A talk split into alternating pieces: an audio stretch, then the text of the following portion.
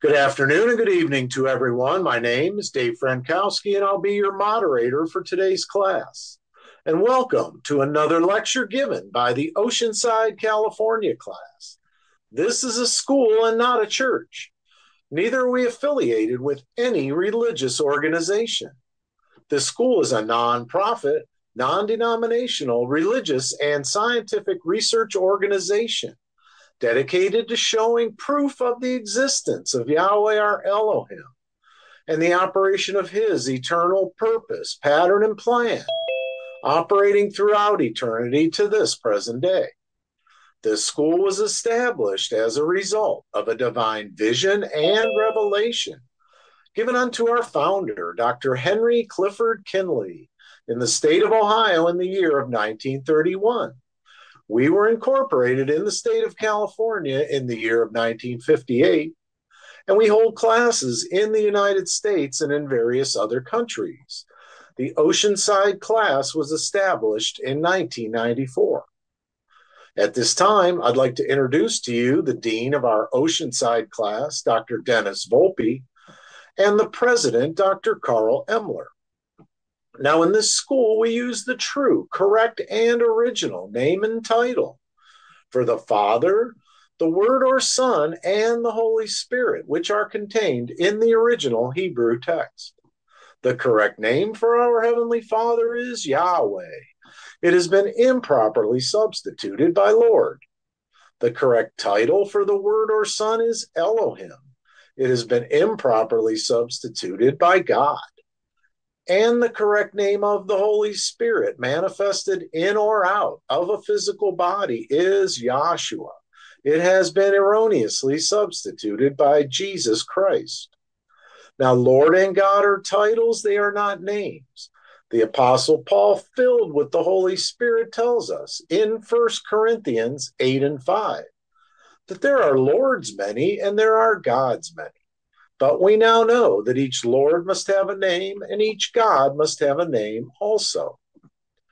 Elohim is a title, but unlike the titles of Lord and God, Elohim is a divine title. It's a divine title because it's the title that our Creator has chosen for Himself. Jesus is a name, but it is an erroneous name. And a minor investigation on your part into a good dictionary or encyclopedia would prove that neither the Hebrew, the Greek, nor the Latin languages have any letters or characters in their alphabet that would produce the sound that's made by the letter J. Neither was there a letter J in our own English language until some 1400 years after the death of the Messiah, which would make such names as Jesus and Jehovah impossible renderings for the true name of our Father and His Son. Christ is a title just like Lord and God. Yahweh is pure spirit, and in this state, he is incomprehensible and inscrutable. He is the ultimate source, substance, the limits, and the bounds of everything that exists. We have Yahweh in his pure spirit state, symbolized on this chart as a cloud. Yahweh is not a cloud, he merely chose a cloud because a cloud has no particular or descriptive shape and form. We've drawn this cloud to extend all around the edges of this chart to show that everything on the chart is within the cloud. In like manner, everything in the universe abides within the pure spirit state of Yahweh. Yahweh, knowing that man could not perceive of him in his pure spirit state, took on shape and took on form right within himself as Yahweh Elohim. This is the Word or Son, a super incorporeal being, that is, having the shape and form of a man, but without flesh and blood. This form could only be seen in divine visions and understood in divine revelations. Later on, this self same spirit manifested himself in a physical body, and he walked the earth plane as Yahshua the Messiah, who the whole world calls Jesus Christ. Now there's only one name given unto salvation, and we must know that name. So the simple yet intelligent question that we should ask ourselves is What did they call the Savior when he walked the earth plane? And a further understanding of this name and title may be had by reading the preface to the Holy Name Bible. Also, in this school, we teach by the divine pattern of the universe. It's the divine pattern because it's Yahweh's pattern.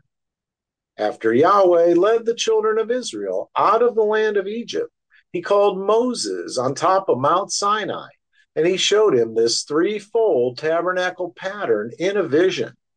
Later on, Yahweh instructed Moses to build one in the wilderness of Sinai, exactly like the one he had seen in his vision on the mount. The tabernacle pattern is a threefold pattern consisting of a most holy place, a holy place, and a court round about. These three compartments make up the one tabernacle pattern. In this school, we show proof that everything in the universe is made and it operates according to the structure and the function of this threefold tabernacle pattern, and that absolutely nothing escapes the pattern. This school has 10 primary constitutional aims and objectives, and they are as follows.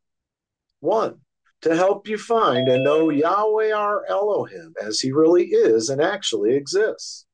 Two, to form a nucleus of universal brotherhood of humanity in Yahshua the Messiah, without distinction of race, nationality, creed, sex, caste, or color. Three, to investigate the unexplained spirit law, or so called law of nature, and the powers latent in man. Four, to encourage and promote the study of the scriptures, comparative religion, psychology, philosophy, modern practical and occult science. Five, to extirpate current superstition, skepticism, and ignorance. Six, to learn, know, and understand the operation of Yahweh's eternal purpose through the dispensations and ages. Seven, to discern and avoid being deceived by Lucifer, the serpent, the devil, the dragon, or Satan and his demons, operating the mystery of iniquity on earth through the dispensations of time. Eight, to earnestly contend for the common salvation and faith, which was once delivered unto the sons or children of Yahweh. Nine, to make known that Yahweh from the beginning ordained there is no other name given among men whereby a man can be saved, saving the name of Yahshua the Messiah. And 10, to inherit eternal life now in the kingdom of Yahshua the Messiah, with the hope of immortal glorification in the new earth state. Our watchword is peace, and our slogan is speak the truth. We'll begin this afternoon with a prayer by Dr. Rochelle Morgan from our Illinois class, and we'll have a scripture read, which will be Matthew, the 25th chapter, and that'll be read by Dr. Jerry Geller from our Oceanside, California class. Good afternoon, class. Let us all bar, bow our hearts and minds and really give that undivided attention to the scripture, to the readers, to the speakers, and pray that Yahshua Messiah edifies us with a more perfect knowledge and understanding of his purpose, pattern, and plan, and apply that to our everyday lives where we can really see the growth, the spiritual growth. And that's what we're looking for. So I asked it in my Savior's name, Yahshua the Messiah. Let us all say hallelujah. Hallelujah. hallelujah. Good afternoon, class. Today I'll be reading Matthew, the 25th chapter from the Holy Name Bible, containing the Holy Name version of the Old and New Testaments, critically compared with ancient authorities and various manuscripts revised by the late A.B. Traina of the Scripture Research Association Incorporated, College Park, Maryland. Matthew 25. Then shall the kingdom of heaven be likened unto ten virgins, which took their lamps and went forth to meet the bridegroom. And five of them were wise, and five were foolish. They which were foolish took their lamps and took no oil with them. But the wise took oil in their vessels with their lamps. While the bridegroom tarried, they all slumbered and slept. And at midnight there was a cry made Behold, the bridegroom cometh, go ye out to meet him.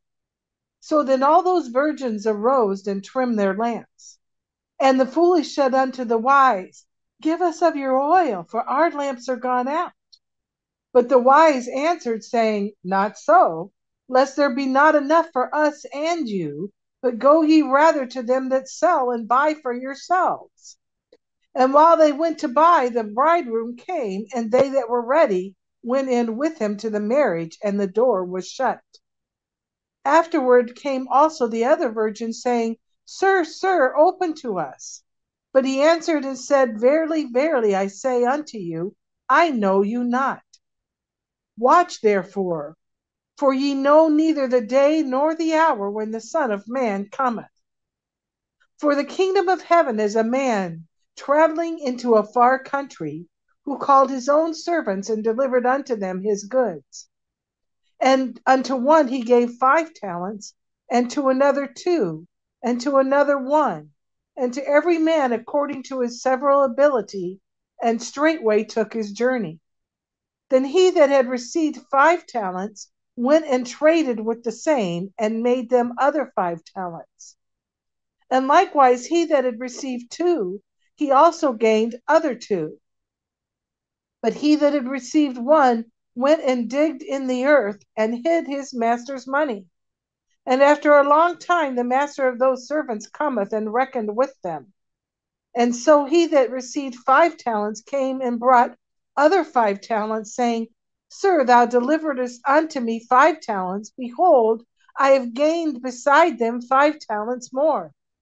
His master said unto him, Well done, thou good and faithful servant. Thou hast been faithful over a few things. I will make thee ruler over many things. Enter thou into the joy of thy master. He also that had received two talents came and said, Sir, thou deliveredest unto me two talents. Behold, I have gained two other talents beside them. His master said unto him, Well done, good and faithful servant. Thou hast been faithful over a few things. I will make thee ruler over many things. Enter thou into the joy of thy master. Then when he which had received one the one talent came and said, Sir, I knewest thee that thou art a hard man, reaping where thou hast not sown, and gathering where thou hast not strewed. And I was afraid and went and hid thy talent in the earth. Lo, there thou hast that is thine. His master answered and said unto him, Thou wicked and slothful servant, thou knewest that I reap where I sowed not, and gathered where I have not strewn. Thou oughtest therefore to have put my money to the exchangers, and then at my coming I should have received mine own with interest. Take therefore the talent from him, and give it unto him which hath ten talents. For every one that hath shall be given, and he shall have abundance but from them him that hath not shall be taken away even that which he hath. And cast ye the unprofitable servant into outer darkness. There shall be weeping and gnashing of teeth. When the Son of Man shall come in his glory, and all the holy angels with him, then shall he sit upon the throne of his glory. And before him shall be gathered all nations, and he shall separate them one from another as a shepherd divideth his sheep from the goats. And he shall set the sheep on his right hand, but the goats on the left. Then shall the king say unto them on his right hand, Come ye that blessed of my father, inherit the kingdom prepared for you from the foundation of the world. For I was hungry, and ye gave me food. I was thirsty, and you gave me drink. I was a stranger, and you took me in naked, and ye clothed me. I was sick, and ye visited me. I was in prison, and ye came unto me. Then the righteous answer him, saying, Sir, when saw thee we thee hungry and fed thee, or thirsty and gave thee drink? When saw we thee a stranger and took thee in, or naked and clothed thee? Or when saw thee sick or in prison and came unto thee? And the king shall answer and say unto them, Verily I say unto you, inasmuch as ye have done it to unto one of the least of these my brethren, you have done it unto me. Then shall he say unto them on the left hand, Depart from me, you cursed, into everlasting fire, prepared for the adversary and his angels. For I was hungry, and you gave me no food. I was thirsty, and you gave me no drink. I was a stranger, and ye took me not in, naked, and ye clothed me not, sick and in prison, and ye visited me not. Then shall they also answer him, saying, Sir, when saw we thee hungry or thirsty or a stranger or naked or sick or in prison, and did not minister unto thee? Then shall he answer them, saying, Verily I say unto you, inasmuch as ye did it not to one of the least of these, ye did it not to me. And these shall go away into everlasting punishment, but the righteous unto life eternal. Matthew, the 25th chapter. Hallelujah. Thank you, Dr. Geller and Dr. Morgan. And our scripture readers this afternoon will be Dr. Linda Volpe and Dr. Bruce Geller, both from our Oceanside, California class. And our first speaker this afternoon, oh, sorry, speakers, please be advised there'll be a 15, five minute sign when you have five minutes, please acknowledge the sign when you've seen the sign. Our first speaker this afternoon will be Dr. Cherie Williams from our Orlando, Florida class.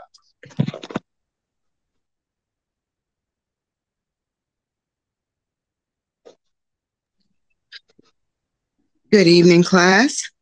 Good evening. It is indeed an honor and a privilege to have another opportunity to come and sit under this great divine vision and revelation that our Heavenly Father, Yahweh Elohim, through Yahshua the Messiah, did give our founder, Dr. Henry Clifford Kinley, in the year of 1931 in Springfield, Ohio. And I'm eternally grateful for the mercy that our Heavenly Father, Yahweh Elohim, through Yahshua, did have on each and every one of us by giving this divine vision and revelation to the founder. And I am thankful that he was obedient to the vision he received and preached unto the world this great teaching that we might know Yahweh, our Elohim, through Yahshua the Messiah, as he really is and as he actually exists, which is eternal life unto our souls.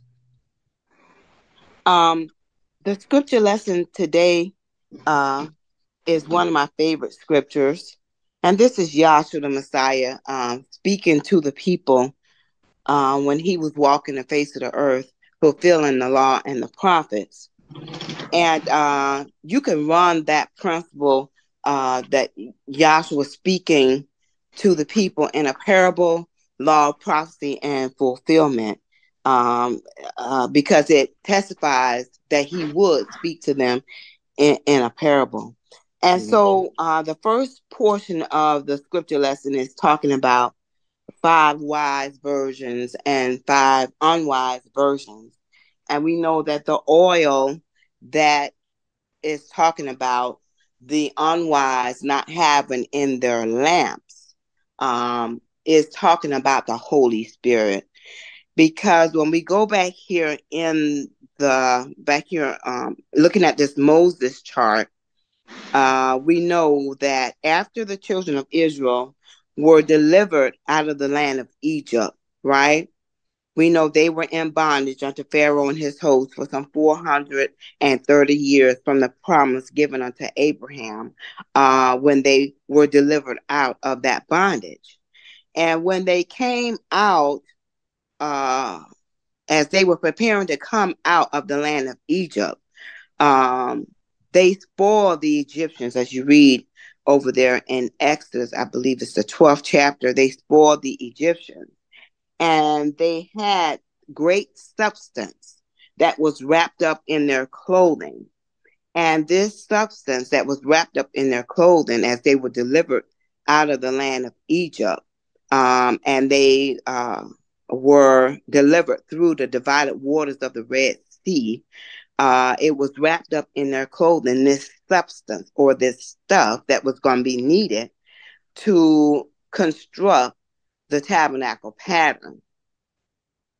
and it was nine substance that they brought out of the land of Egypt when they spoiled the Egyptians. They they uh, got from the Egyptians silver, gold, and and you name it, the nine substance. Why don't we go over to Exodus? I think it's twenty five. Is it one? Talking about the uh, bringing Yahweh an offering. I think that is one. 25, Exodus 25 and 1. I'm trying to get to that all, but we're going to set it up here. Exodus 25 and one mm-hmm. And Yahweh spake unto Moses, saying, Speak unto the children of Israel that they bring me an offering. Of every man that giveth it willingly with his heart, ye shall take my offering. Mm-hmm. And this is the offering which ye shall take of them gold and silver and brass, and blue and purple and scarlet and fine linen and goat's hair, and ram skin dyed red, and badger skin and shittim wood, oil for the light, spice for anointing oil, and for sweet incense, onyx stones and stones to be set in the ephod and in the breastplate. Okay, that's good. That's good right there. Thank you very much. Okay, so if you were to uh, list those substances uh, that the children of Israel had to bring forth unto Yahweh as an offering, it is nine substances that the children of Israel are bringing uh, as an offering unto Yahweh. That's gold, silver, black, brass. You got linen. That's four. You got uh, skins that's five. You got hair, that's six. You got uh uh oil, uh that's seven. I'm forgetting one. Oh, was it wood? Oh boy. Yeah, um mm-hmm. wood, okay. And the wood. Okay. So that's nine substances that they took to build this tabernacle pattern. So it's nine substances to build it. When it was completed, there's nine vessels in it, and it took nine months to bring it forth. Okay, can you get me the um the uh, man made by the pattern chart, please?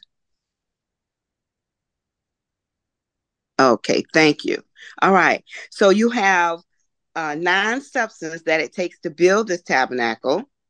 There's nine vessels in the tabernacle and it took nine months to bring this tabernacle forward. And here you see on the top of the chart, man made in the image of Elohim by the pattern of the tabernacle. All right. So if you have nine uh, vessels in the tabernacle, you have to have nine systems in you, in us, right? It took nine months to bring the tabernacle forward. It takes nine months of gestation in the womb of a mother for us to come forth. And see, when you look up tabernacle, uh, one of the definitions in in the uh, dictionary says uh, that the temporary abode of the soul, especially the human body. That's what tabernacle means. So the physical bodies that we have is a tabernacle. All right. So then when you're looking at the nine vessels in the pattern here, you see in the altar of sacrifice um, that's in the court roundabout, has four horns on it, right? And they had to put the four points of blood on this altar uh, daily because they had a lamb that they had to slay in the morning and they had a lamb that they had to slay in the evening. No matter what other sacrifices that were brought to the priest, to this tabernacle because of this sin or that sin or whatever, there was always a morning lamb and an evening lamb, no matter what. Okay. So then you go up from this altar of sacrifice and you go to the laver here. And this laver is where the priest had to wash the sacrifice uh, before they put the, the sacrifice on that uh, altar right? Had to wash there. And then after he did his work dealing with the sacrifice, right? Then it was the bloody water was drained out. They put fresh water in there, and then the priest had to clean, cleanse himself before he could proceed further in uh, his daily operation in the tabernacle pattern. Now, the next vessel you come to is the cup of anointing oil.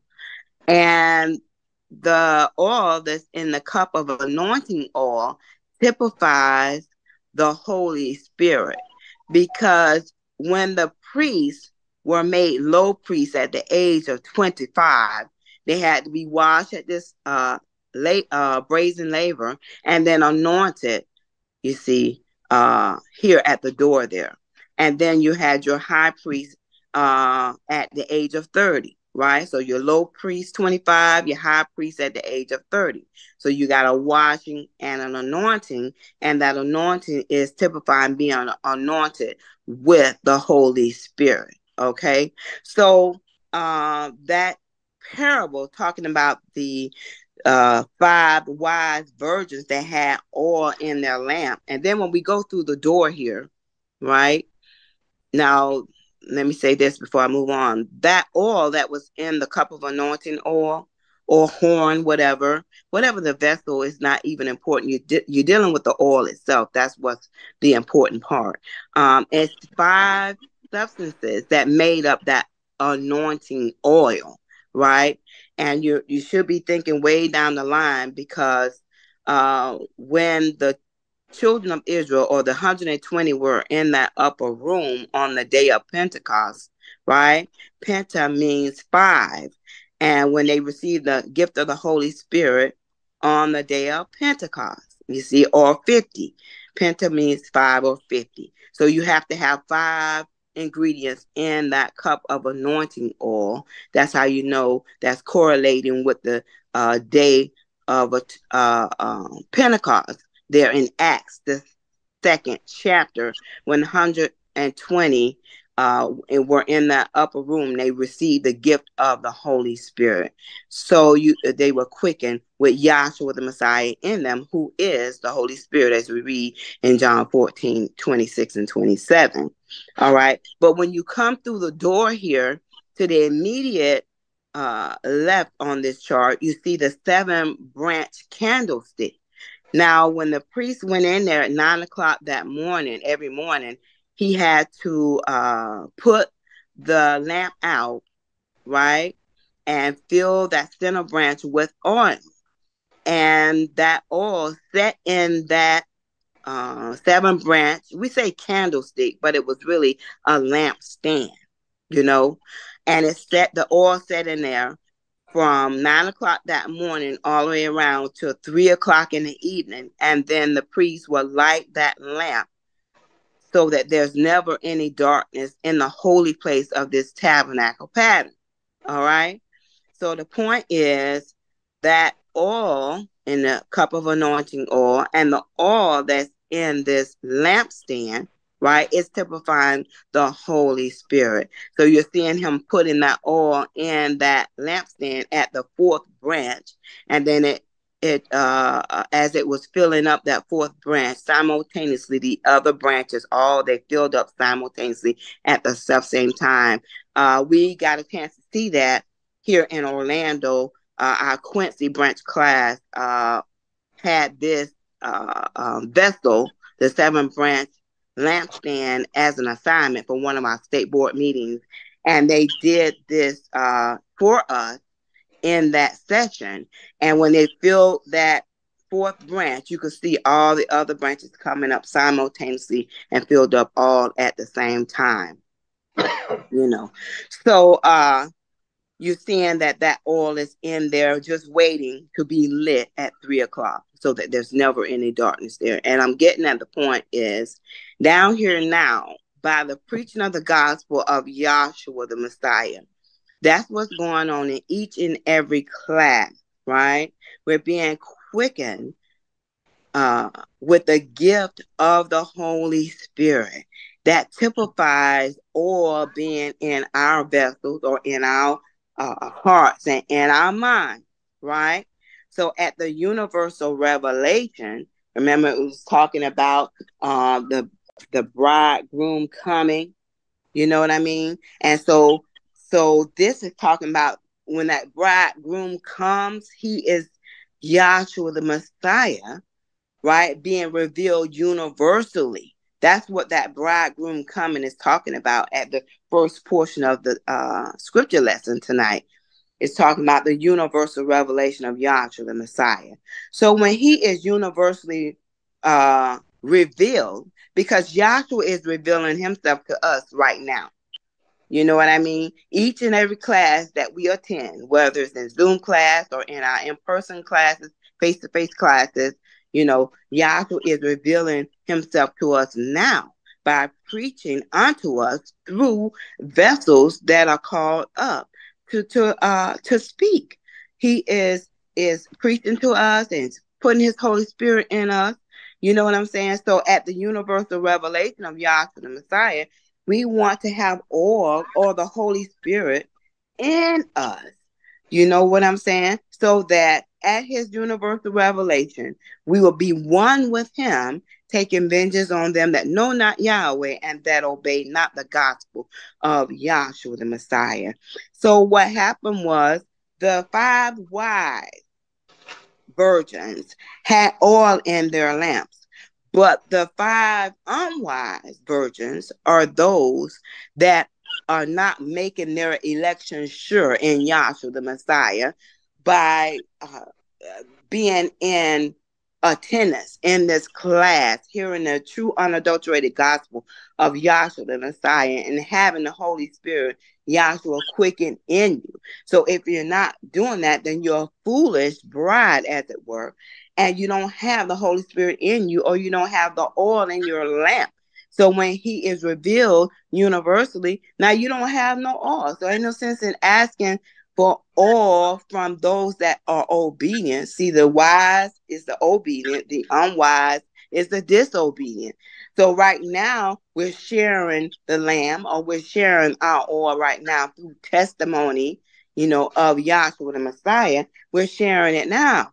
But then at that point in time, you see, when when as it were, when Yahweh Elohim Yahshua pull the curtain and say it's done, it's too late now. You you get what I mean? So now you're just gonna be a servant that does not get a a, a, a great reward. You're just gonna uh, get tormented throughout eternity, and we don't want that.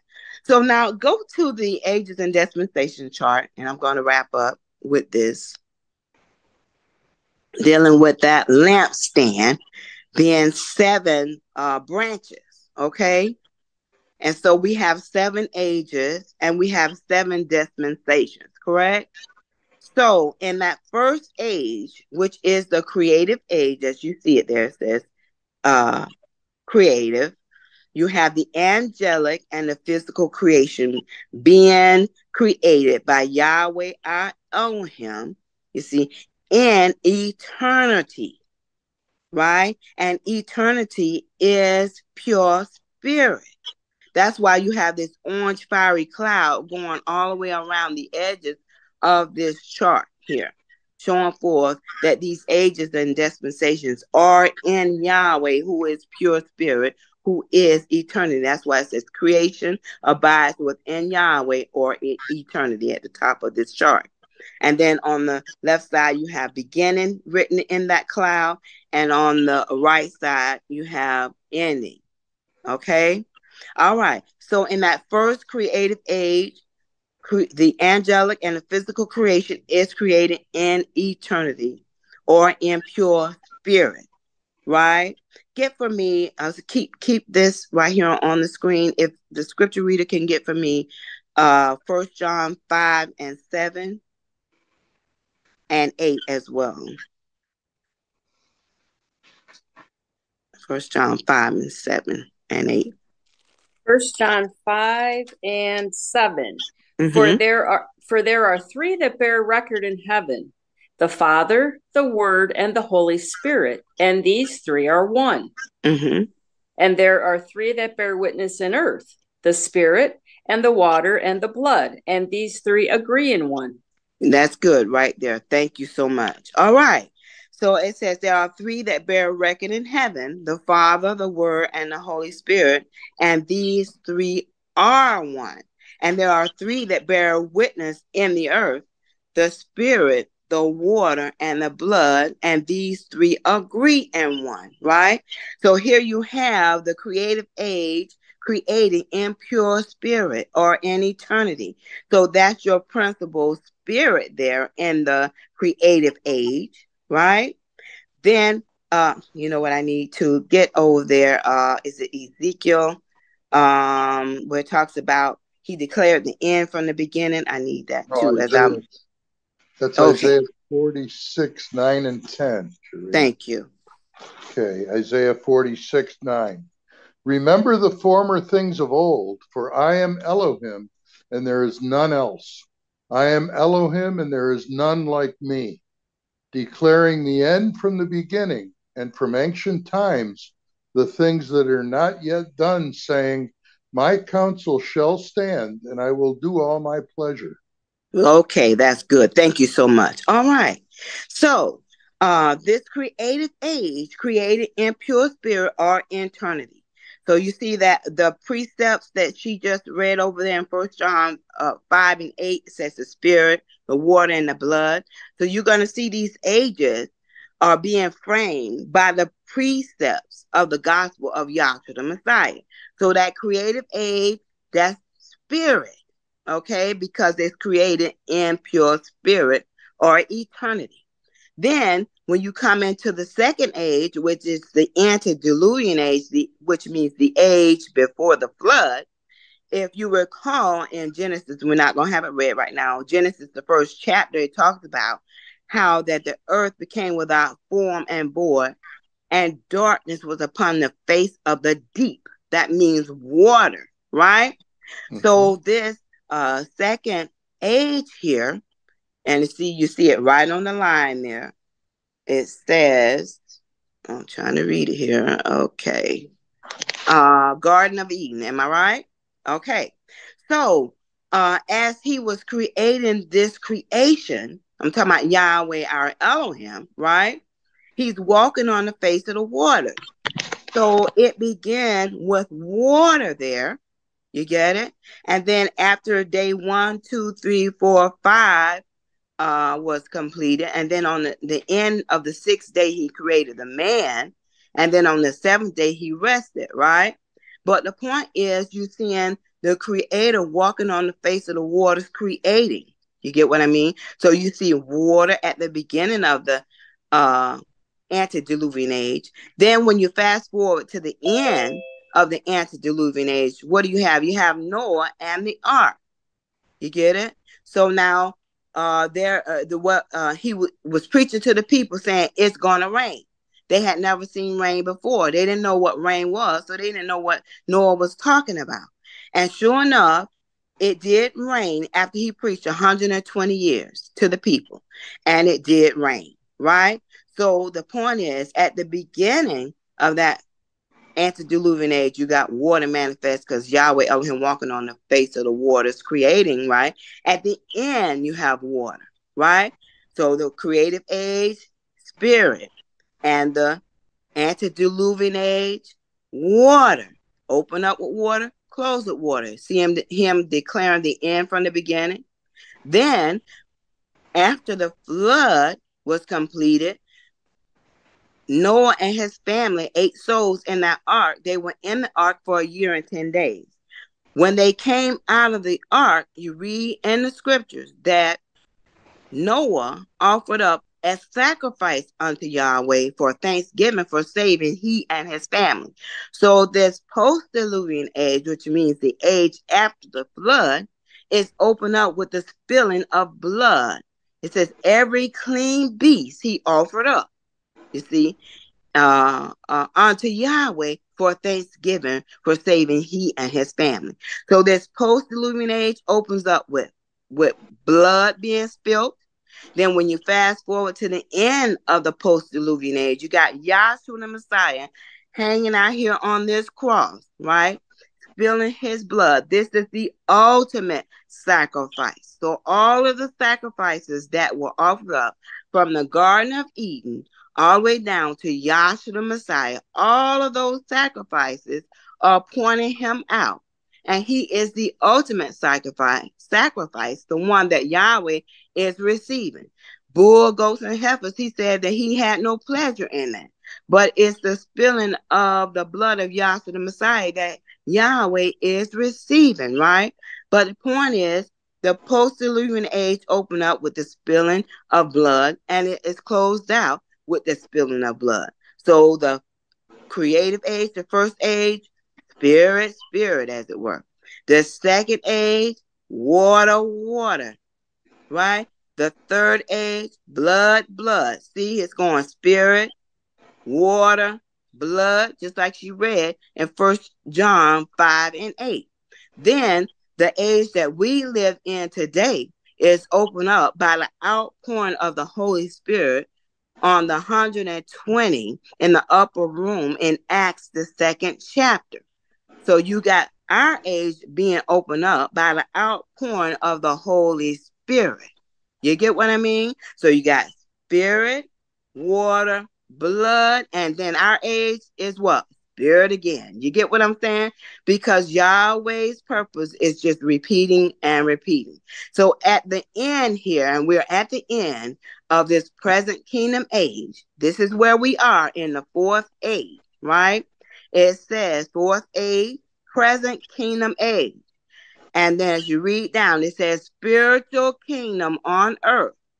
And what is the spiritual kingdom on earth? That is the Holy Spirit in the hearts and mind of the obedient. In other words, they got or we have oil in our lamps. You understand? We are as the five wise virgins. You get what, what I mean? So that is the spiritual kingdom on earth. That's the Holy Spirit and a man. Then if you're have the Holy Spirit in you, that's the king, the spiritual kingdom on earth, that's him in you, that's the spiritual assembly, that's whom we are, the body of Yahshua, that's whom we are, the obedient, full of the Holy Spirit. That's the Holy Spirit through faith. And we know that faith is the substance of things hoped for, the evidence of things not seen, not no blind faith as they taught me in my church. You get it? Because we have a great cloud of witnesses, you see. And you see these ages and dispensations, where are they? They're in the cloud or in Yahweh, who is pure spirit. In that, that's the cloud of witnesses. All right. So now it says Pentecost, because Pentecost is still going on today. You got the spirit law written in the heart and in the mind when you receive the gift of the Holy Spirit. That is the new testament or the new covenant in your heart and in your mind. This must take place so that at the universal revelation of Yahshua the Messiah, we will be, be received in peace. Get for me second Peter, I think it's three and nine. I think that's what I need. So you see the precepts first uh, uh age spirit, second age water. Third, I mean, second, yeah, second age water. Third age blood, and then fourth age spirit again. So spirit, water, blood, and spirit again. You get what I'm saying? You got it there. Second Peter 3 9. Yahweh is not slack concerning his promise, as some men count slackness, but is long suffering toward us, not willing that any should perish, but that all should come to repentance. Yes, go ahead. Okay, but the day of Yahweh will come as a thief in the night, in which the heavens shall pass away with a great noise. Okay, and- so I'm sorry, I'm gonna be butting in. I'm sorry. Uh, where the heavens shall pass away with a great noise, and what else? And the elements shall melt with fervent heat. The elements shall melt with fervent heat. Okay, I see the five minutes. Thank you very much where the element shall melt with fervent heat. Now, when you look up the word element, and we've been dealing with this a little bit uh, in Orlando at our symposium. Many of you were there, and in our um, classes since then, working with the day of Yahweh, and it's in somewhere else. It talks about the day of the Messiah, and you kind of find out that's the self same day, the universal revelation of Yahshua, the Messiah. Now, when you look up element, the element is earth, wind, fire, water. There are four elements, right? It says, Now the elements shall do what? The elements shall melt with fervent heat. The elements, earth, wind, fire, water, shall melt with fervent heat. In other words, this fire, you see, is an eternal fire. In other words, Yahweh our Elohim, who is Yahshua the Messiah, is a consuming fire, right?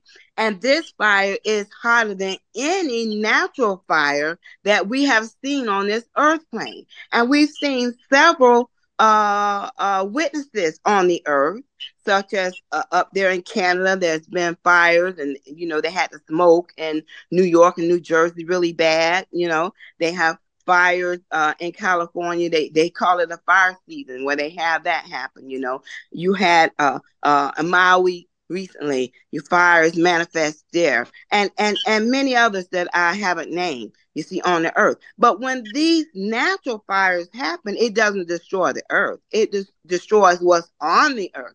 But this scripture says that at the universal revelation of Yahshua the Messiah, it says the element, earth, wind, fire, water shall melt with fervent heat. That's the creator destroying it. You see what I'm saying? Shall melt with fervent heat. And what else? The earth also, and the works that are in it shall be burned up. Mm-hmm. Seeing then that all these things shall be dissolved, what manner of persons ought ye to be in all holy living and godliness? Okay. Uh seeing it seeing then that all these things shall be dissolved, what manner of persons ought we to be in all holy conduct and conversation? Because if you look at this uh, scripture in the King James Bible, it'll say, what does it say? Are you reading King James, sweetheart? Uh, I'm reading King James, but a different version. Mine says conversation in all conversation. Yes. Yeah. So okay, in all holy conversation. Then when you read in the Holy Name Bible, and the founder taught us to use both Bibles, right? You look it up in the Holy Name Bible, it says all holy uh conduct. So it poses, Yahshua poses the question, saying then that all these things shall come to pass. What manner of persons ought we to be in all all is all, all holy conversation and conduct. So he poses the question and he gives us the answer. And what is that? That's being full of the Holy Spirit. That's the gifts of the Spirit. That's the uh, fruits of the Spirit, the great and pro- precious promises as we read in the scriptures. That is Yahshua in us. That's all holy conversation and conduct. So Yahshua the Messiah in us is our only hope of glory. I hope you got something out of that. All praises and honor go to Yahweh, our Elohim, through Yahshua the Messiah, our Savior. Hallelujah. Hallelujah. Thank you, Dr. Williams. And our next speaker this afternoon will be Dr. Bruce Geller from our Oceanside, California class. And I will help read while Bruce is on the floor. Thank you, Dave. Good afternoon, evening to everyone. I just want to say I enjoyed the testimony of the first speaker. Yes. And uh, many good principles were brought out. I just want to say that the uh, one of the principles that uh, was shown to me, and it was recent. We just had a recently attended a class, uh, and I believe the scripture was Romans the eighth chapter. But uh, in Romans 14, 17, I'd like to have that read because it is talking about the kingdom of Yahweh. And it uh, was shown to me that that kingdom of Yahweh is, is found in only one place. Someone might say, well, what place is that? Is that like San Diego or some place you like or no, but it, nevertheless, it's still found in only one place. Read Romans 14, 17. And it's this is right along the lines of what Cherie was talking about the uh, importance of having our uh, that oil which is figurative of the Holy Spirit, must uh, be in us. And uh, read Romans 14 17. For the kingdom of Yahweh is not food and drink, but righteousness, peace, and joy in the Holy Spirit. See, that's where the Holy the where the Holy Spirit is. There's liberty, as it says in the book, and uh, that Holy Spirit is talking about Yahshua the Messiah. He is the Holy Spirit. And in him is where that kingdom is. He is that kingdom, and we have to be in it. And he in us. And that is our only hope of glory. And there's also a scripture, and somebody's going to have to help me find this where it talks about lo the kingdom is here or there or... so you got to know where to look. And we didn't know anything about the kingdom of yahweh before we came into this class. I i couldn't possibly have given it a, a thought. I didn't know anything about it yet nevertheless we all wanted to go to this kingdom we all wanted to be you know saved as it were but didn't know the first thing about it. And to us, we had a carnal concept of what the kingdom was. And Paul's very clear about it. He said the kingdom of Yahweh is not me- meats and drinks. In other words, one of my favorite foods, which I wouldn't have been able to eat under the law that I was raised with, was lobster. Well, folks, any of us that might like lobster or think they can afford it, it ain't the kingdom. It ain't in the kingdom. It's not being served up in the kingdom because the kingdom of Yahweh is not N O T meat and drink. And that's the only concept I had of heaven or the kingdom was that it was a physical place and there better be dancing girls there. But that was in my that was a carnal concept I had. Now, Cherie also mentioned that there were 120 in that upper room and were told to wait there until they receive power on high. See, we know for, for a fact we didn't have any power, not real power before we came into class because we did we did not have the Holy Spirit, folks, before we came into class. If that busts somebody's balloon or whatever, I'm sorry, but we didn't have it. We didn't know anything about our Creator. I didn't even know anything about Yahweh or Yahshua. Therefore, I was not a, a recipient at that time of the Spirit, the Holy Spirit which is really the the one that's revealing to us all these mysteries folks is by revelation well who's the revelator or what that's Yahshua. He's the real revelator, not John on the Isle of, Pat- of Patmos. Yahshua is revealing these things to us hmm. by the Holy Spirit. That's the the the point I'm trying to make.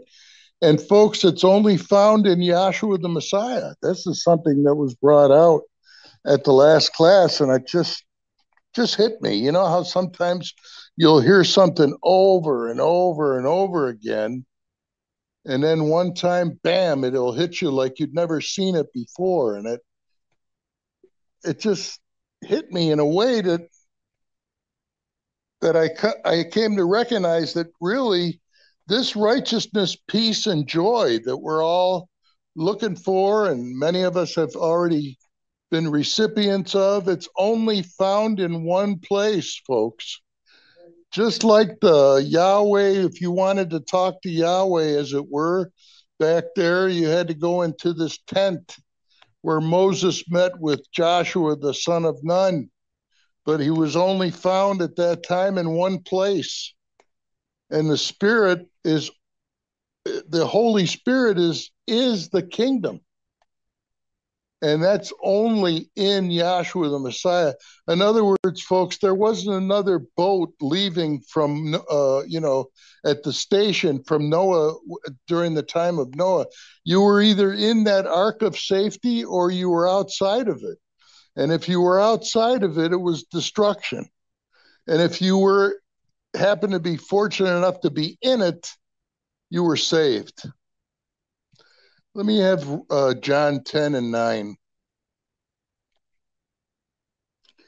Yahshua, folks, is our he's our everything. But he's the only mediator. He's the only means by with by with which we can come unto the Father through him. And that's the only way, folks. I know a lot of people don't like to hear there's only one way you know, they want to go to a smorgasbord and have, you know, I like smorgasbords too, you know, where they have their choice. But you either take the one that Yahweh's given, and Cherie also mentioned that Yahshua was the supreme and ultimate sacrifice of Yahweh that he would accept for our atonement, folks.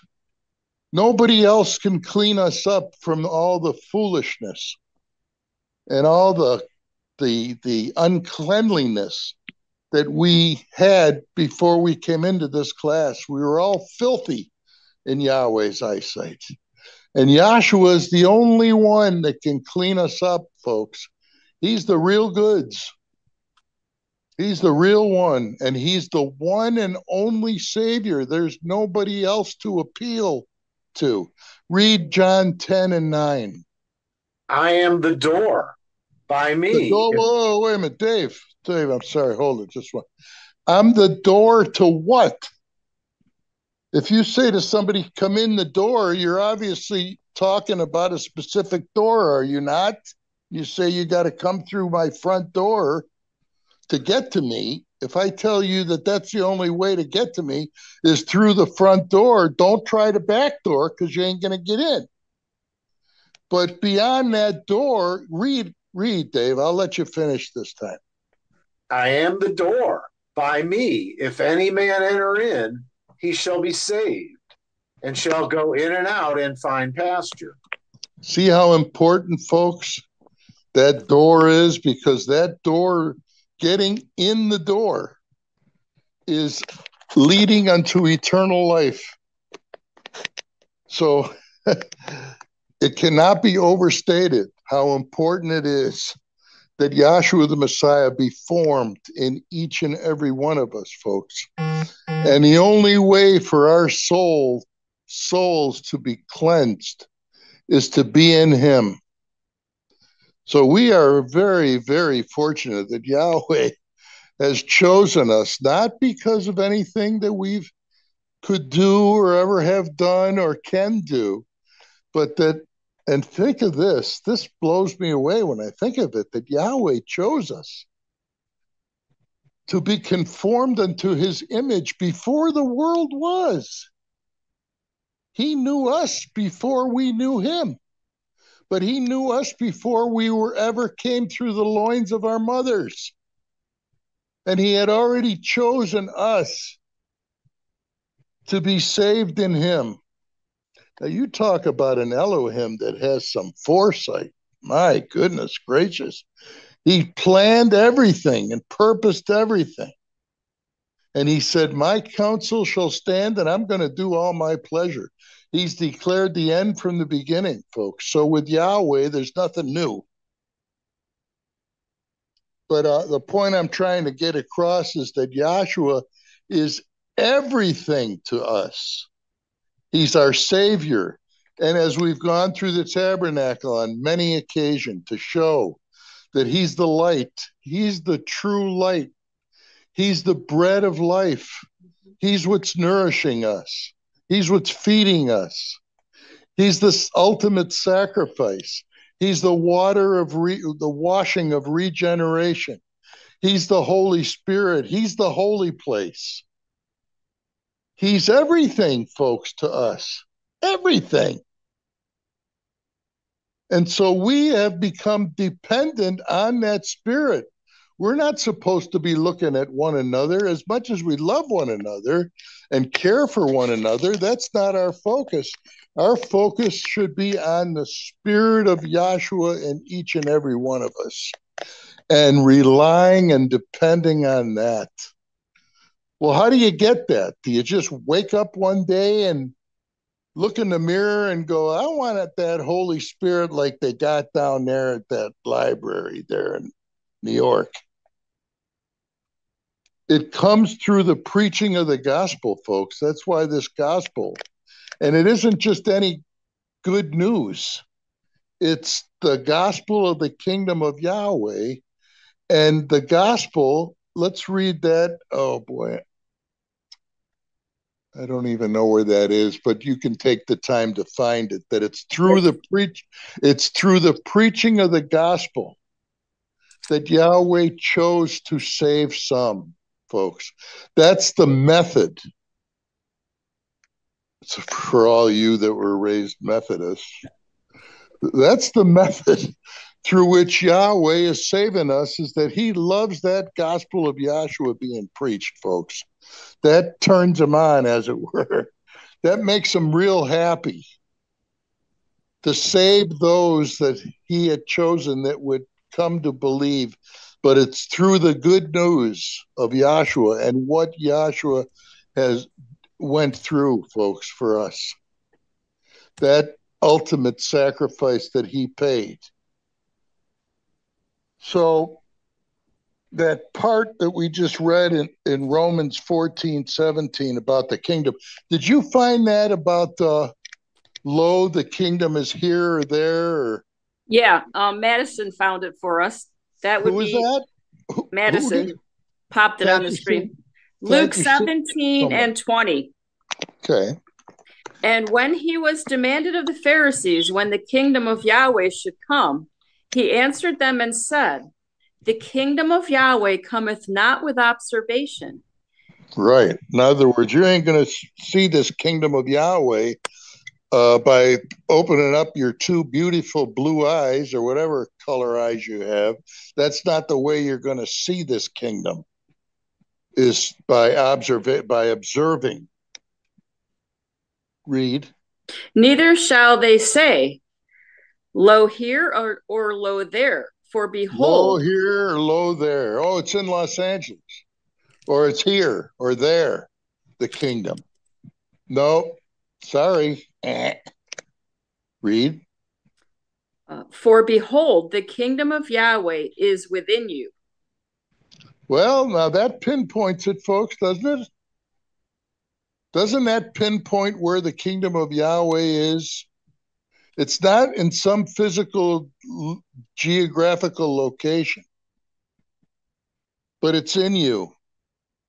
And that's what those people in the upper room, those 120, were receiving when they were told to wait up there until they receive power from on high. Prior to that, they didn't have the kingdom of Yahweh within them. But when they received the Holy Spirit, that's when they got it, folks. And we have that same promise is that we would be recipients of that same Holy Spirit, folks. It's not a different one. It's Yahshua himself. And he's the one that knows, folks. He knows all of us to such a point where every hair on our head is numbered. And he's chosen us from the foundation of the world. Now, no one ever told me that being a part of this class was going to be a walk in the park because it's not. And those of us that know anything about it know that we are living in some very, very rough times. And uh, we are dependent on that Holy Spirit to guide us, to teach us, to strengthen us, to make us whole and to get us through, folks, this absolute sheer madness and this darkness that is surrounding us. Folks, we've been given light in this darkness. And we're grateful for it. And we know that we didn't deserve it, that it was just because Yahweh had grace and mercy on us. And so I know me, I'm I'm I'm as happy as I can be that I know my creator. Now, one thing that we read in the scripture tonight is where Yahweh said unto those virgins that didn't have the oil. Can we go back there for a second? I think it's uh, Matthew 25. See, one thing that we would like to be able to hear from our Creator when this thing is all wrapped up, and we're actually hearing it right now, is well done, my good and faithful servant. Now, it occurred to me when we were reading in Matthew, you don't want to hear this, folks, what we're about to read. Matthew 25. All of a sudden, I can't find a scripture. Let's you want see. the talents or do you want the virgin? No, I'll, I'll tell you, Dave, where it is. It's uh, okay. 41, maybe? It's where he answered and said unto them, I know you not. That's my point. Or that that's in Matthew 25 and 26. No, I'm sorry. It's Matthew 25 and 12. Matthew 25 and 12. Mm-hmm. But he answered and said, Verily I say unto you, I know you not. Well, you don't want to hear that, folks. You've got to hope that you don't hear anything even close to that. See, our salvation is contingent on us knowing him. He already knows us. But this was referring to those virgins that didn't have the oil, folks, which is figurative of the Holy Spirit. See, Yahshua, Yahweh recognizes those that have the Holy Spirit and those that don't. And having the Holy Spirit, folks, is the key. You must have Yahshua in you. And we're blessed to have that, folks. I know before I come into this class, and I can say this with all assurity and no doubt that I knew nothing of my Creator, right even down to his name. And I was raised in the religion where you'd think if anybody knows their name, it would be the Jews, right? I mean, the Jews were the ones that received the name at Mount Sinai. Yahweh didn't say, My name is Adonai, and I want, he never said that. He told him that his name was holy. Read, uh, just read this real quick, just in case you think I'm making that up. Read Isaiah 57 and 15. And that's another thing I didn't know anything about was holy. It just was a word that sounded good. Like when you look at your Bible, it says Holy Bible. So it was it was taught in in the religion I was raised in is that it was so holy that if you dropped it on the floor, you better kiss it. As if you kissing it was going to make it holier than it was. Incidentally, speaking of holy, Yahweh told the Israelites back there, and it applies now that they need to be holy. Uh oh. Is this cat playing holier than thou, but he admonished them to be holy as he was holy. Now, how are you going to do that? How are you going to become all of a sudden become holy in Yahweh's eyesight? But that was a requirement. He told them to be holy. And it's in the book. I don't know where it is, but I'd find it for you. And I'll give you the answer too. There's only one answer to that. The only way to be holy in Yahweh's eyesight is to have the Holy Spirit in you. Otherwise, you you're out of that equation. You're not being holy on your own. But read Isaiah 57 and 15. For thus saith the high and lofty one who inhabiteth eternity, whose name is holy. That's all. His name is holy, folks. It's sacred. He never told Israel that you need to call me Adonai. It was made up. Yahweh's name is precious to him. And it's precious to us as well. And the name of Yahshua, even more so. That's that new name, folks, that's written in our hearts and minds. And that's when we should be conscious of the fact that Yahweh is our salvation. I couldn't say that before I entered one of these classes. First of all, like I said, I didn't even know his name was Yahweh. And this name was given to, quote, my people. And yet I didn't know it. And had I heard it, I wouldn't have known what it was talking about anyway. Because there's more to the name than just being able to uh, speak it or say it. It's the understanding of what that name means. For example, the name Yahweh literally means to be or to breathe. Now, don't we always say that in our breath we hear the name Yahweh? How, why is that? Because He Himself, folks, is the breath of life. And when He puts that breath of life in us, we're just speaking His name, as it were anyway, I don't know how I got off on that. Uh, I just wanted to bring out, and I'm going to uh, uh, relinquish the floor, but I just want to say that, uh, you know, you learn something all the time if you got your ears open in class. It's just that if we ever needed Yahshua, boy, you know, and when could we ever make the statement other than that we need them now? Because in case you haven't, looked at your TV recently, we're actually uh, watching a war that is going on right now in the Middle East mm-hmm. between Israel and their sworn enemies, uh, Hamas and Hezbollah, and all these various uh, groups that want to see the the absolute annihilation and destruction of Israel, and they attacked them it came as a as a surprise to Israel, which was a surprise to me actually because normally uh, they're generally on high alert, but uh, they didn't see this coming. And uh, the reason I'm bringing this out is because the founder, even I was told during the Vietnam War, which was in the 60s, and some of us were in Vietnam during the Vietnam War he kept telling people to keep your eye on the Middle East, even during the Vietnam War.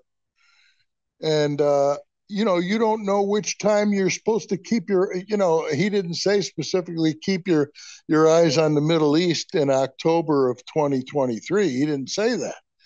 But uh, just the fact that he said to keep your eye on it on it ought to put us in a, a, some kind of high alert, and was which was said before uh, before class started that the founder did say to get your house in order. And uh, you know this is a time when we should be sober minded and and recognize what it is that we have here folks. It it it really is the real mccoy. It's the real thing. And uh I, my testimony is i'm just glad to be a part of it uh, I, I recognize that there is an adversary who Yahweh has made. And as it says in Genesis, he was more subtle than any beast of the field which Yahweh made, that serpent. And he also is Yahweh's adversary, and he also is trying to trip us up, folks, and trying to cause us to doubt our Savior. And uh, he's actually quite quite talented in in what Yahweh has given him to do, and uh, this is His kingdom. You know, we're we're we're glad that this is not our kingdom. You know, we just read what the real kingdom is, and it's righteousness. You know, and and that word righteousness comes. You know, it, the word right. Everybody likes to be right, don't they? Nobody likes to be wrong in fact, there's many a fights that have taken place over, well, uh, who's right, you know. But real righteousness peace and joy is found only in Yahshua the Messiah. And I'm telling you, it blows my mind because look at all the ways that we've tried to find how to be right and how to be joyous and how to be at peace. And none of them, none of them worked. Now we ought to know what really works because what gives you righteousness, peace, and joy? Isn't it when you see Yahshua in that, your heart and your and in your mind and in your soul, and when you recognize that that spirit is comforting you and that you know it and that it's real? And that you don't have to look up above the sun, moon, and stars to find God, how much closer can He be than within your heart and within your mind, folks? You take Him wherever you go. So I'm just glad that I'm that I Yahweh spared me from this evil. And folks, you gotta be you gotta be living on Sunev which is Venus spelled backwards, in case you're wondering, to not recognize that this world is steadily going downhill and there's such darkness that you can feel it. You can sense it. You can feel the darkness around you. And yet we are at peace and we have stability because we know our creator and we can depend on him. And we don't have to look exteriorly outside of ourselves to find him. Nor do i know any dean in this class that wants you to be dependent on him.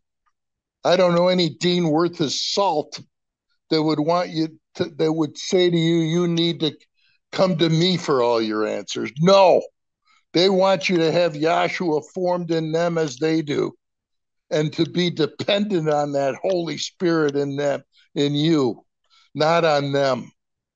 And so we have some some hope, folks, which the world right now is hopeless. They don't have this hope.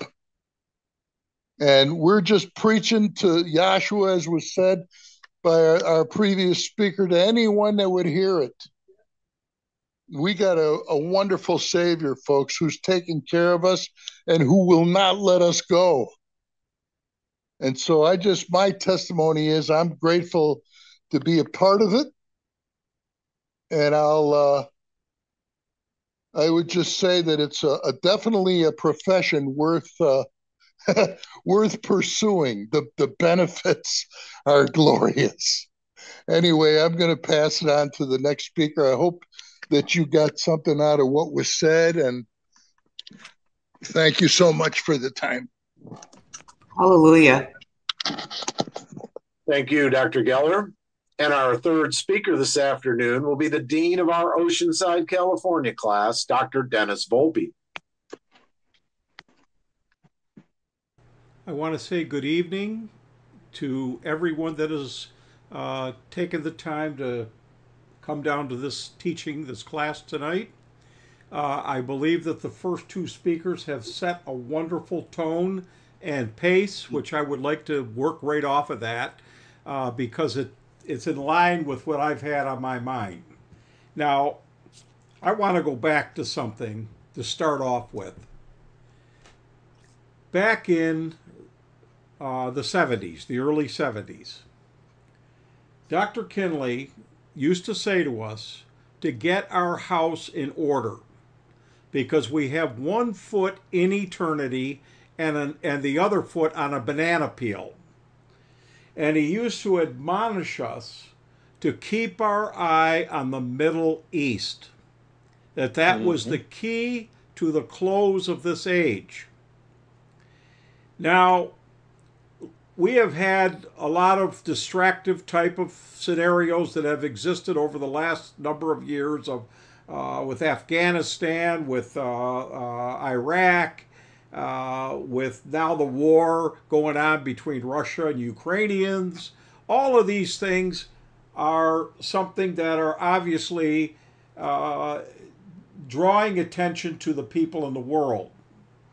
But what they don't understand, the people in the world, is that Yahweh is manifesting his purpose and plan, particularly with the uh, Israelis and the Arabs. Now, I say that for this reason. Uh, because we know that it is setting up the stage for us to understand how close we are to the close of this age. Now, when Yahweh set up this whole thing, we got to go back right there in our chart that we're on right now. In the third age, Yahweh set up a division between what we'll call the Hebrews and the Gentiles. And what he did is he took Abram out of the land of Ur of the Chaldees, which just happens to be Iraq, the area of Iraq, and brought him into that land that we now call Israel, or at that time Canaan's land. And Yahweh promised him this land, and it would be passed down to his offspring. And what he told Abram was, and Abram uh, later had his name changed to Abraham. Uh, Abram means father, but Abraham means the father of many nations. Now, Abraham's wife, Sarah, as we know, was barren. And at, uh, you know, she couldn't bring forth any children, so she, knowing that it's very important in the passing on of an inheritance or whatever is for the husband to have offspring. So she offered her handmaiden to Abraham to bear a child for him. And her name was Hagar, or Hagar, however you want to pronounce it. She was an Egyptian.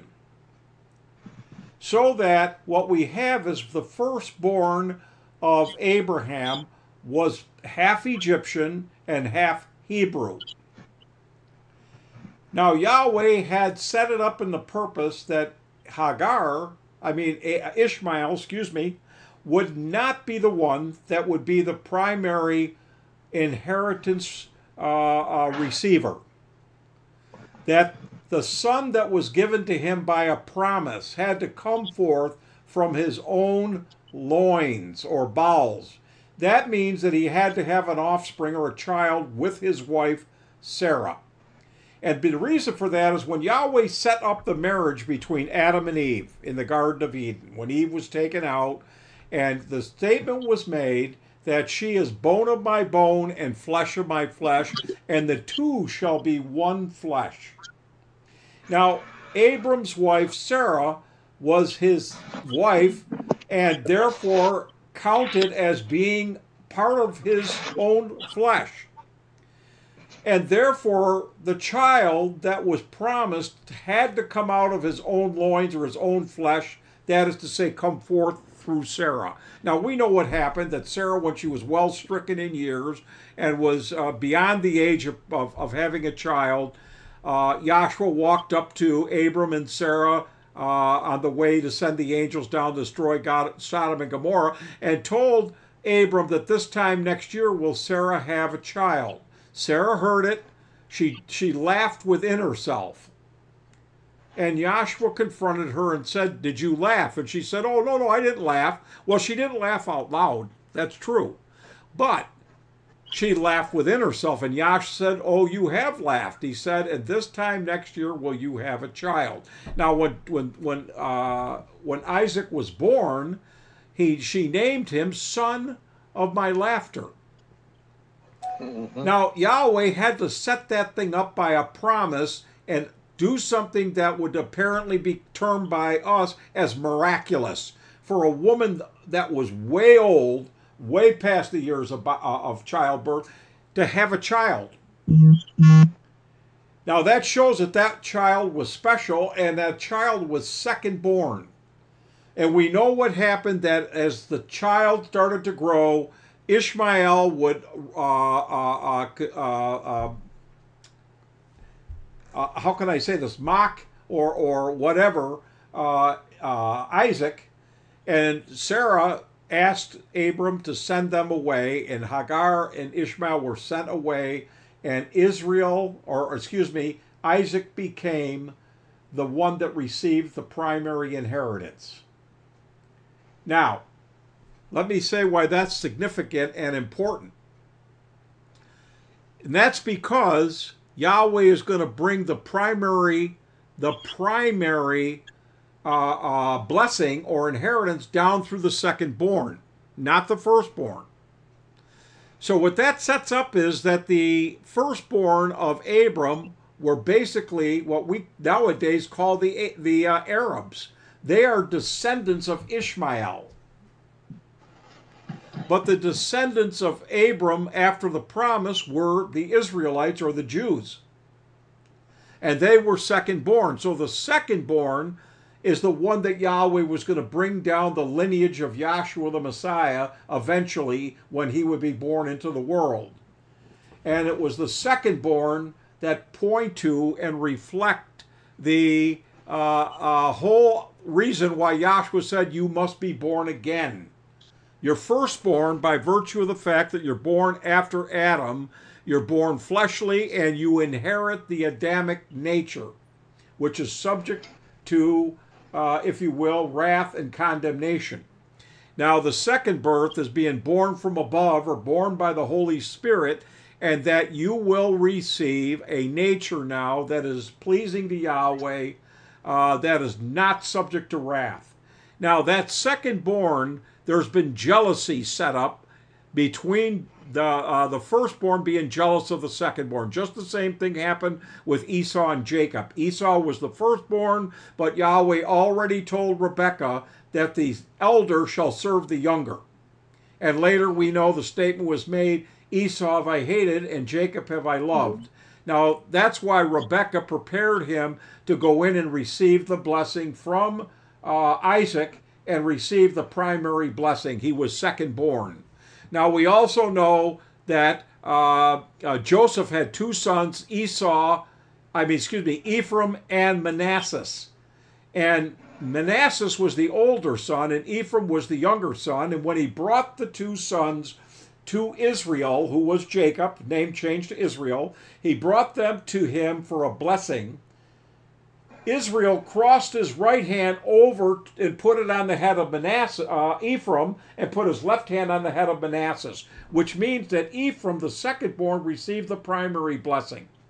Joseph even tried to remove his hands, thinking that he was old and not able to see well, and, and Israel told him, no, not so. Because, in other words, he was operating under the direction of the Holy Spirit. So the second born got the primary blessing there between Ephraim and Manasseh. It was Ephraim. Now we know that when Israel was down in Egypt, Yahweh already said that the first generation that uh, he told Moses to tell Pharaoh to let Israel go, even my firstborn. Now, if we were able to comprehend, uh, if we just read Exodus, that that's why the first generation was not getting into the land of Canaan because they were disinherited in the wilderness, and those children that were born after them in the wilderness, that became the second born or second generation, they went in and received the inheritance uh, according to the purpose. So, what we have, we have firstborn. Firstborn represents all of mankind that were born after Adam and after the flesh. That is the signature of the firstborn. Second born are born after the Spirit. So what we have to have is the Arabs are jealous and hateful and uh, uh, of the Jews who were given the promised land. They say that Israel took Palestine from them, but let us not forget that that land was promised uh, to Abraham, Isaac, and Jacob, and it was given to the Jews or the Hebrews by Yahweh Elohim himself. Now that that animosity has gone down through the ages of time, and it's right up to this very night. Now, what it's representing is the struggle between those that are physical or carnal having hatred for those that are born again after the Spirit. And it's fueled by the mystery of iniquity, causing that kind of jealousy. So, what I'm telling you is, what I'm telling you is, is that This war is showing forth the war against those of the spirit in the type, in the type and shadow. I'm not saying that Israel has the Holy Spirit physically, physical Israel, but I'm showing the what Yahweh is demonstrating between those that are firstborn and those that are secondborn. And the firstborn wants to destroy the secondborn because the devil does not want you to be born again. The devil True. wants you to be stro- to be destroyed and not receive your inheritance because the devil's wrath that he is taking out for being cast out of the angelic is to try to take down Yahweh's chosen or elect. That's what he's doing. Now, this is being manifested by what we see the conflict in the Middle East. Now, it shows you the real war that's going on between spirit and fleshly or physical. There's a war, and Paul talks about that, that the uh, somebody get that where Paul talks about the war between the spirit and the flesh? It's in Corinthians, if I'm not mistaken. If you could find that for me. Now, when Dr. Kinley told us to keep an eye on Middle East, I want to tell you a story. In 1971, the peace mission went out, and one of the places the peace mission stopped was to see the leader of the Egyptians, Anwar Sadat. And he was asked a question, they were asked a question by Anwar Sadat whether Egypt would be able to uh, defeat Israel. And Dr. Kinley, I guess they he they wrote they had he had the, somebody write this letter and send it, and Dr. Kinley said, "No, absolutely not. You cannot overcome you cannot overcome Israel. And because that would show forth the second-born being overcome by the works of the flesh and by the devil, and that's not going to happen. Now, what we have to understand is when the United States uh, helped them take over power in 1948, they had what they call the Six Day War.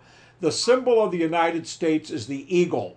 So Israel was able to conquer that land of Palestine and take it back over. And don't forget that was driven uh, from a standpoint of motivation because of the Holocaust, where uh, uh, uh Hitler had almost wiped out the entire, uh, if you will, uh, is, race of the Jews. Right.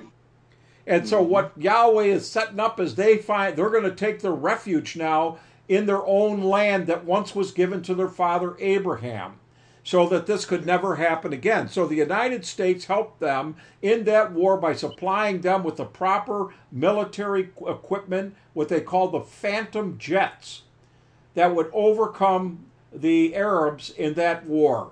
Uh, and what happened is the symbol of the United States is the eagle. Now, Yahweh told Moses, uh, told the Israelites when he delivered them out of the land of Egypt, that he delivered them on eagle's wings. So it's repeating the principle. Now, ever since Israel had taken over that land, there have been attempts to take to uh, be able to destroy Israel. So in 1973, uh, there was a war that occurred. It was called the Yom Kippur War. That means the Yom Kippur, the Day of Atonement, when the Egyptians had attacked Israel by a sneak attack on the Day of Atonement. And then mm-hmm. Israel rose up and was able to drive the Egyptians back through the Sinai, back into Egypt, and come within 60 miles of Cairo. That's how powerful Israel was as far as a military force. And of course, mm-hmm. aided with the weapons of the United States again. Now, what I want you to, all of this is symbolic. I'm not trying to point out to you in any way, shape, or form that we're pro carnal Israelis and negative Arabs. That's not what it's about. It's about what it manifests or what the principle is. It's the flesh warring with the spirit. Now, did somebody find that quote for me? I think you want Dennis. First Corinthians, First Corinthians two. I think this is what you want. Okay. Uh, it's, um, it's two and eleven. It's also Galatians five seventeen. Okay, well, go ahead and read what you got. Let's see what you got. Okay, First Corinthians 2 and 10. But Yahweh hath revealed them unto us by his Spirit. For the Spirit searcheth all things, yea, the deep things of Yahweh. For what man knoweth the things of a man save the spirit of man which is in him? All right, Bruce. Even so, is yeah. that going to go into the war between the spirit and the flesh? It uses the term war. Oh no. All no. right, get the other quote that, that that Sasha had given. Galatians. Sasha, you got it? what- Okay, five and seven, five Okay. and seventeen of Galatians. Go ahead. For the for the flesh lusteth against the spirit, and the spirit against the flesh, Go and ahead. these are contrary the one to the other, Mm-hmm. so that ye cannot do the things that ye would. Now, what you I don't got think you- is you got a struggle or a conflict or a war that's taking place because Paul also talked about how the weapons of our warfare are not carnal but mighty to the pulling down of strongholds. Now, the stronghold is the mystery of iniquity trying to get you to remain feet, uh, focused on the flesh, to try to get you not to waste your life in this class when you could be out there making money and, uh, and obtaining the American dream, as they would say, or whatever it is that people want. You get the idea. Yeah. My point is the class is continuously telling you to set your sights and priorities on Yahweh and Yahshua the Messiah, and don't let anything in the flesh come in the way of that. So there's a war going on in each of us to do this, and the devil only has the flesh to work with. Now, what I want you to see is this is why it's important. Uh, Dr. Kinley, when I asked him about the end of the age, and he started talking about how things are going to get, uh, it's not going to be, uh, he said, uh, uh, a um, cakewalk or whatever down at the end of the age. He said it's going to be a fight to the finish, he used to say. Now, the fight is the fight, not physically so, as we know, but this fight I'm talking about. But it's being manifested by what we see in the Middle East. So now here we have, Doc told us before the end to keep our eyes set on the Middle East. Now we have this thing flaring up now. Uh, the leader, uh, who you know is uh, uh, very uh, uh, military or hawkish, if you will, is threatening to go in there and annihilate now uh, these Palestinians, which could set up a war with Iran, uh, a war with Saudi. You don't know where how far-reaching this thing could be, Right. and that could also drag in Russia, the U.S., and who knows. I mean, we just know this is what is starting to go here, and we're down now to the close of an age. Now, I also want you to know I watched something last night on YouTube. Unfortunately, I did not get whether this is something that's happening currently or it's been happening. They were talking about off the coast of Italy that there are underwater volcanoes that are starting to cause earthquakes and are, uh, could erupt and have cataclysmic uh, uh, uh, uh, repercussions, not only with Italy, but with all of the surrounding areas of the Mediterranean. Now, we know that the seat of the mystery of iniquity is there in Rome. And Yahweh is setting up this war in Israel, and at the same time, the potential for Rome to be devastated by either an earthquake or a, a pyroclastic flow or a uh, because there's a super volcano that exists under the the uh, the ocean floor right on the coast of Italy where Naples is. That that super volcano just isn't a normal ca- volcano. It is a cauldron of so much lava that could create such an explosion that it could actually close out life on the planet. That's how powerful we're talking about. And now they're talking about all these earthquakes that are occurring and minor eruptions and all the stuff you all know about Mount Vesuvius. Uh, when uh, uh, sent, uh, in the beginning of the after the Messiah, I don't know how what year it was. There was an eruption, and it completely devastated that whole area there. Uh, that they still have people. It's a right now. It's a shrine kind of thing, and people go to see it people were just killed right in their houses and all kinds of things. But anyhow, what I'm trying to get across, we're looking at something that needs for you need to wake up. And as Doc used to say to us, get your house in order. If there's ever a time now for you in your house, we're not talking about your house house, we're talking about your soul. That's the house that you are dwelling in. And we need to put our attention and our focus on our on our our jobs we have as witnesses and ministers of the gospel of Yahshua the Messiah and to do the work of the ministry. Now, I said all that to set this up that the 25th chapter of Matthew is dealing with if you divisions because we have the, the 10 virgins five are wise and five are unwise then we have those that were given talents those that increased the talents and then those that didn't do anything with what they were given and then we have in the next thing in the chapter is Yahshua appearing from heaven with his mighty angels, setting the goats on his left hand and the sheep on his right hand. Now, when he does that, that's the judgment, ladies and gentlemen. Who's a goat and who's a sheep? Yahshua's separating them down at the end. And he's telling them, not asking them, well, why do you think you're on my left side or why do you think you're on my right? He's telling them why they're positioned where they are. And he talks about to those on the right side that they have gone out and done those things like feeding him and visiting him in, in prison and clothing him and all these kind of things. And they're thinking, well, who did I do that with? And Yahshua said, when you've done it to the least of one of them, you've done it to me.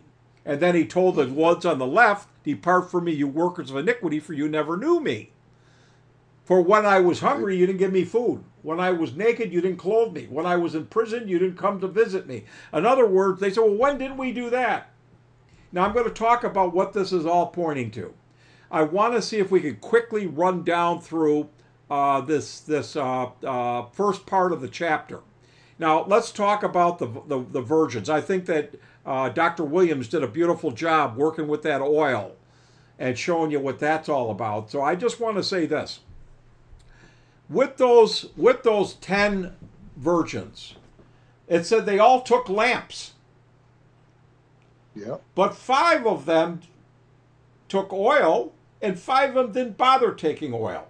Now my question is, why would you take a lamp but not get any keep the oil that's necessary to make the lamp light. Why would somebody do that? Right. Well, the analogy is simply this. We know that they said that while the, the, the, the, the bridegroom uh, took his time, so to speak, that they all slumbered and slept. And they had to be woken up. They had to be woken up.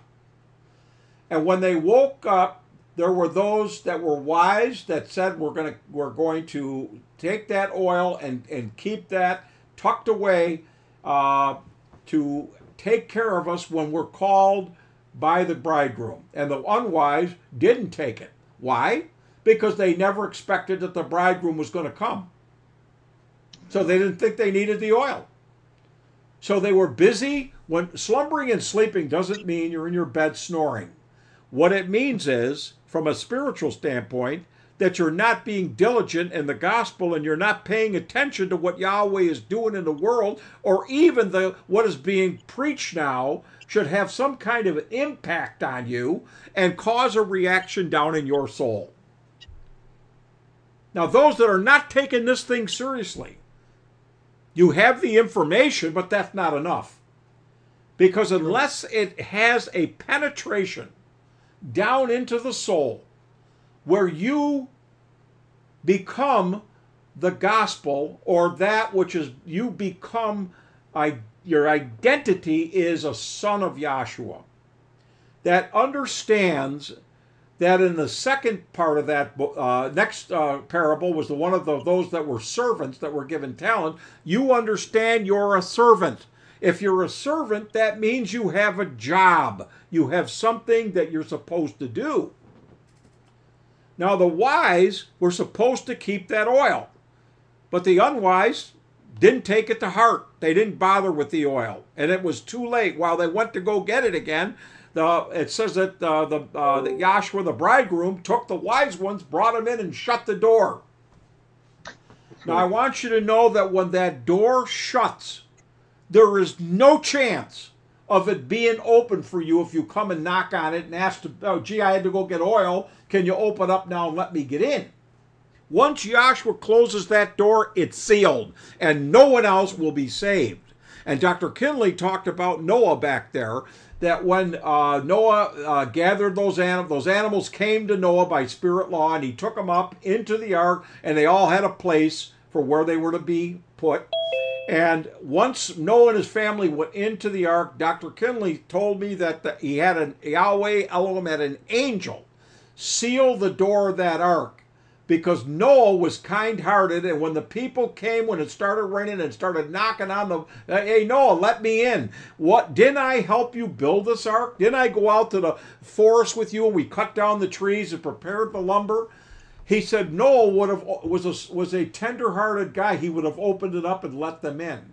He said so he had the angel seal it so that it could not be opened by Noah. Once the Spirit, the Holy Spirit, shuts that door, you cannot get in it if you are on the outside. You are lost for all eternity with no hope of ever coming out of that state of the lake of fire and in that, that state of experiencing the wrath of Yahweh poured out without any mercy or forgiveness. You don't want to be in that, ladies and gentlemen. You don't want to be in that. You want to be a humble and contrite servant of Yahweh, doing the job that you've been called into this gospel to do, which is to be diligent in your attendance. Dr. Kinley said it was contingent on us to be regular in our attendance, to keep our hearts and minds stayed on Him by the foolishness of preaching, to be reminded of why we believe this teaching, to be reminded why we love the truth we are renewed in the spirit of our mind every time we come to class. And I was thinking about this when Bruce was on the floor. The only place that you're not caught up in the cyclonic aspects of daily living is when you come to class and you can close out the world and you can set aside, as one speaker once said years ago at a convention, he said, Now, when you come down to this class, you come down there with a bunch of junk you're carrying with you and he pulled out a glad bag.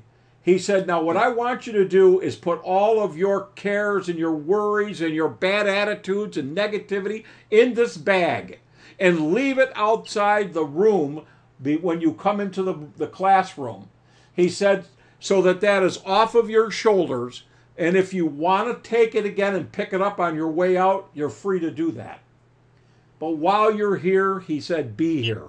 Now, what I want you to know, what I want you to know is that every one of us have to learn how to get into the eye of the storm where we can the only place we have real peace left to find in our lives is being in this class with the brethren hearing the truth being spoken the love that is poured out one to another. This is the peace and the rest, ladies and gentlemen. The world is in chaos.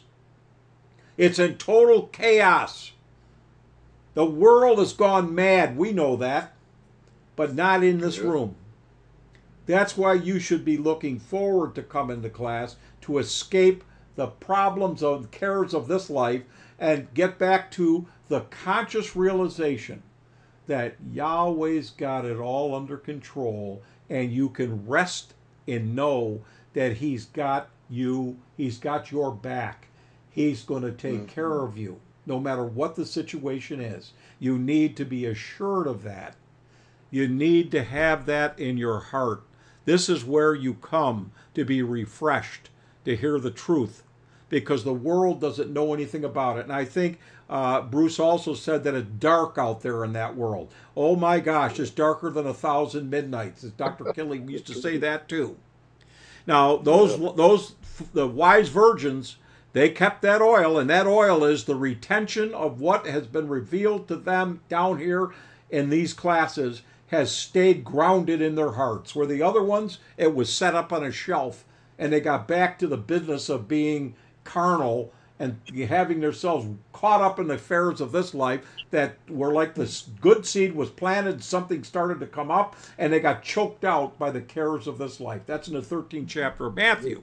Now we get down to those that he gave the talents to. Well, we already know the first guy had 10, he, he got 20. The next guy got two, he had four when the master came back. The next guy digged and put the talent in the earth, and he did nothing with it to increase it. Now, that's us coming down here and ever learning, but never able to come to a knowledge of the truth. That's us coming down here, hearing these things and taking them lightly and not having them impact our soul and our heart. You're, if you're not doing your job as a servant of Yahshua Messiah to be a witness, to be here for the saving of another soul, to be able to pass on what has been shown to you, then you're you buried your talent in the ground. And that talent, you'll be you'll be called for that. Uh, what did you do with that talent? Everything in this this chapter is not about you being explaining why you went out one night and got uh, drunk. Yahweh don't want to hear about that stuff. Yahshua was not there to hear you talk about why you got drunk. What he's here to talk about is what did you do with the gospel that was given to you?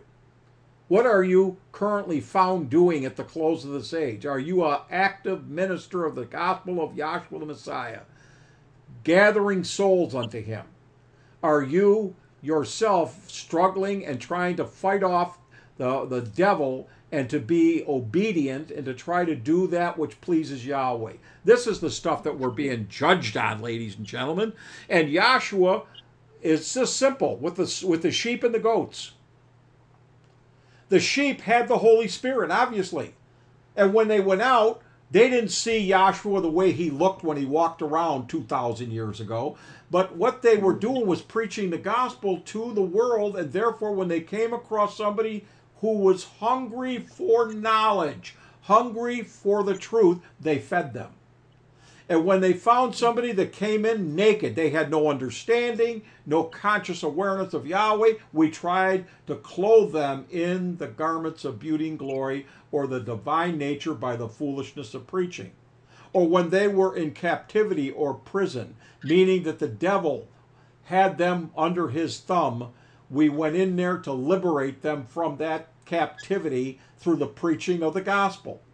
That's what he was talking about. He wasn't talking about literally going out and feeding people and clothing them and going down to jail to visit any convict down there. I'm not saying those things are wrong, but that's not the judgment. The judgment is all about the spiritual reality of what we're what our job is. Now the ones on the left that were the goats, they're the ones that were stiff-necked. Those are the ones that received the talent but never went out and did anything with it. So they didn't try to uh, preach the gospel to people they came in contact. With they didn't try to encourage people to come to class. They didn't uh, act uh, come to class on a regular basis to show that this teaching was uh, uh, uh, absolutely important to them in their lives, and that this teaching defines their nature now. They were the ones that didn't do nothing with what they've learned. Therefore, they were slothful workers. They were they were wicked workers and what happened was that none of them were invited into the new heaven and new earth state, which is the sheep were, were brought into the kingdom that was prepared for them from the foundations of the world, and the other ones were left on the outside. Now, this is what it's all about, ladies and gentlemen, down at the end. Taking inventory within yourself, examining yourself to see whether you be of the faith to examine yourself, to really be brutally honest with yourself of what your priorities are in this life. And I could say all the right words, but you've already heard them. But the truth is, it's got to come from the depths of your soul. If you are not examining yourself and you're too busy thinking about making more money, or uh, uh, putting priorities that uh, up overcoming the class and all those things, and then justifying all of it, I'm afraid you're in, you're on the wrong side. You don't want to be there. And as it was once said to me, and I'll repeat it, it's not what you've done It's what you're found to be doing down at the end. And that's what I want you to know. All of the times you can't, you can say all you want. Well, I've come to class all the time, and you know I was there for a lot of time, uh, uh, uh, class after class, and I just had to take a little vacation. It's not going to fly, ladies and gentlemen. This is a lifelong commitment. This is a life, a lifelong dedication to the truth, and that's what Yahshua has called us out of the world into this teaching for us to be able to do that, to give up everything for Him. And the reward that we're going to receive for giving up and sacrificing what we want out of the physical, natural world or this life to do the will of Yahweh cannot be compared to the little bit of suffering that we have to go through by denying ourselves things that we would like to have in this life. You can't make anything as important as your eternal life or as your creator. And if you are, then you don't love him with all your heart, soul, and mind. And if you don't, you don't have any chance of being acceptable. We need, and I, I know what I'm saying is, is tough. I understand it. Dr. Kinley used to say to us all the time it's tough, but it's fair. And I say this to you because we're down now. What I see going on in the world and what I've seen of recent time with this whole thing coming up now with Israel, with, with the possibility that Rome will be blown away by a volcanic eruption that will destroy the Vatican, bringing down the seat of the mystery of iniquity. And all I can tell you is, uh, I'm not predicting those things because I don't know, but I'm saying the potential is there. And all I'm telling you is, this is no time for us to slack, slack off in this class. You should be encouraging one another and holding up each other's arms for, and forgiving one another if you've had uh, altercations, just as Yahshua was forgiving you, and learn how it's not uh, uh, in our in nature anymore to be vengeful. It's not in our nature to get somebody back when they've done something to us. It's our nature now to accept even if we've done wrong. And Peter talks about that where he said, if you be chastised for something that you did do, and you take it, uh, take the chastisement. He said that is not what pleases Yahweh. He said, but if you're chastised for something you're innocent of that you didn't do, and you take the chastisement, he said this is well pleasing with Yahweh. Yeah, that's the, the demeanor we want to have. We want to have the divine nature. When we read over in Second Peter uh, seeing the, all these things must come to pass, what manner of person ought we to be? I'm not. I'm ta- telling you what a manner of person you ought to be. You ought to be a person that is a servant of Yahshua, witnessing to the, this true teaching and manifesting the divine nature. And that's what we all have to reach forward to. And we're going to reach towards the mark of the prize, the high calling in Yahshua, is to try to be as absolutely perfect in Yahshua as He's made it possible for us. That's what we're supposed to be doing is moving forward. None of us are perfect.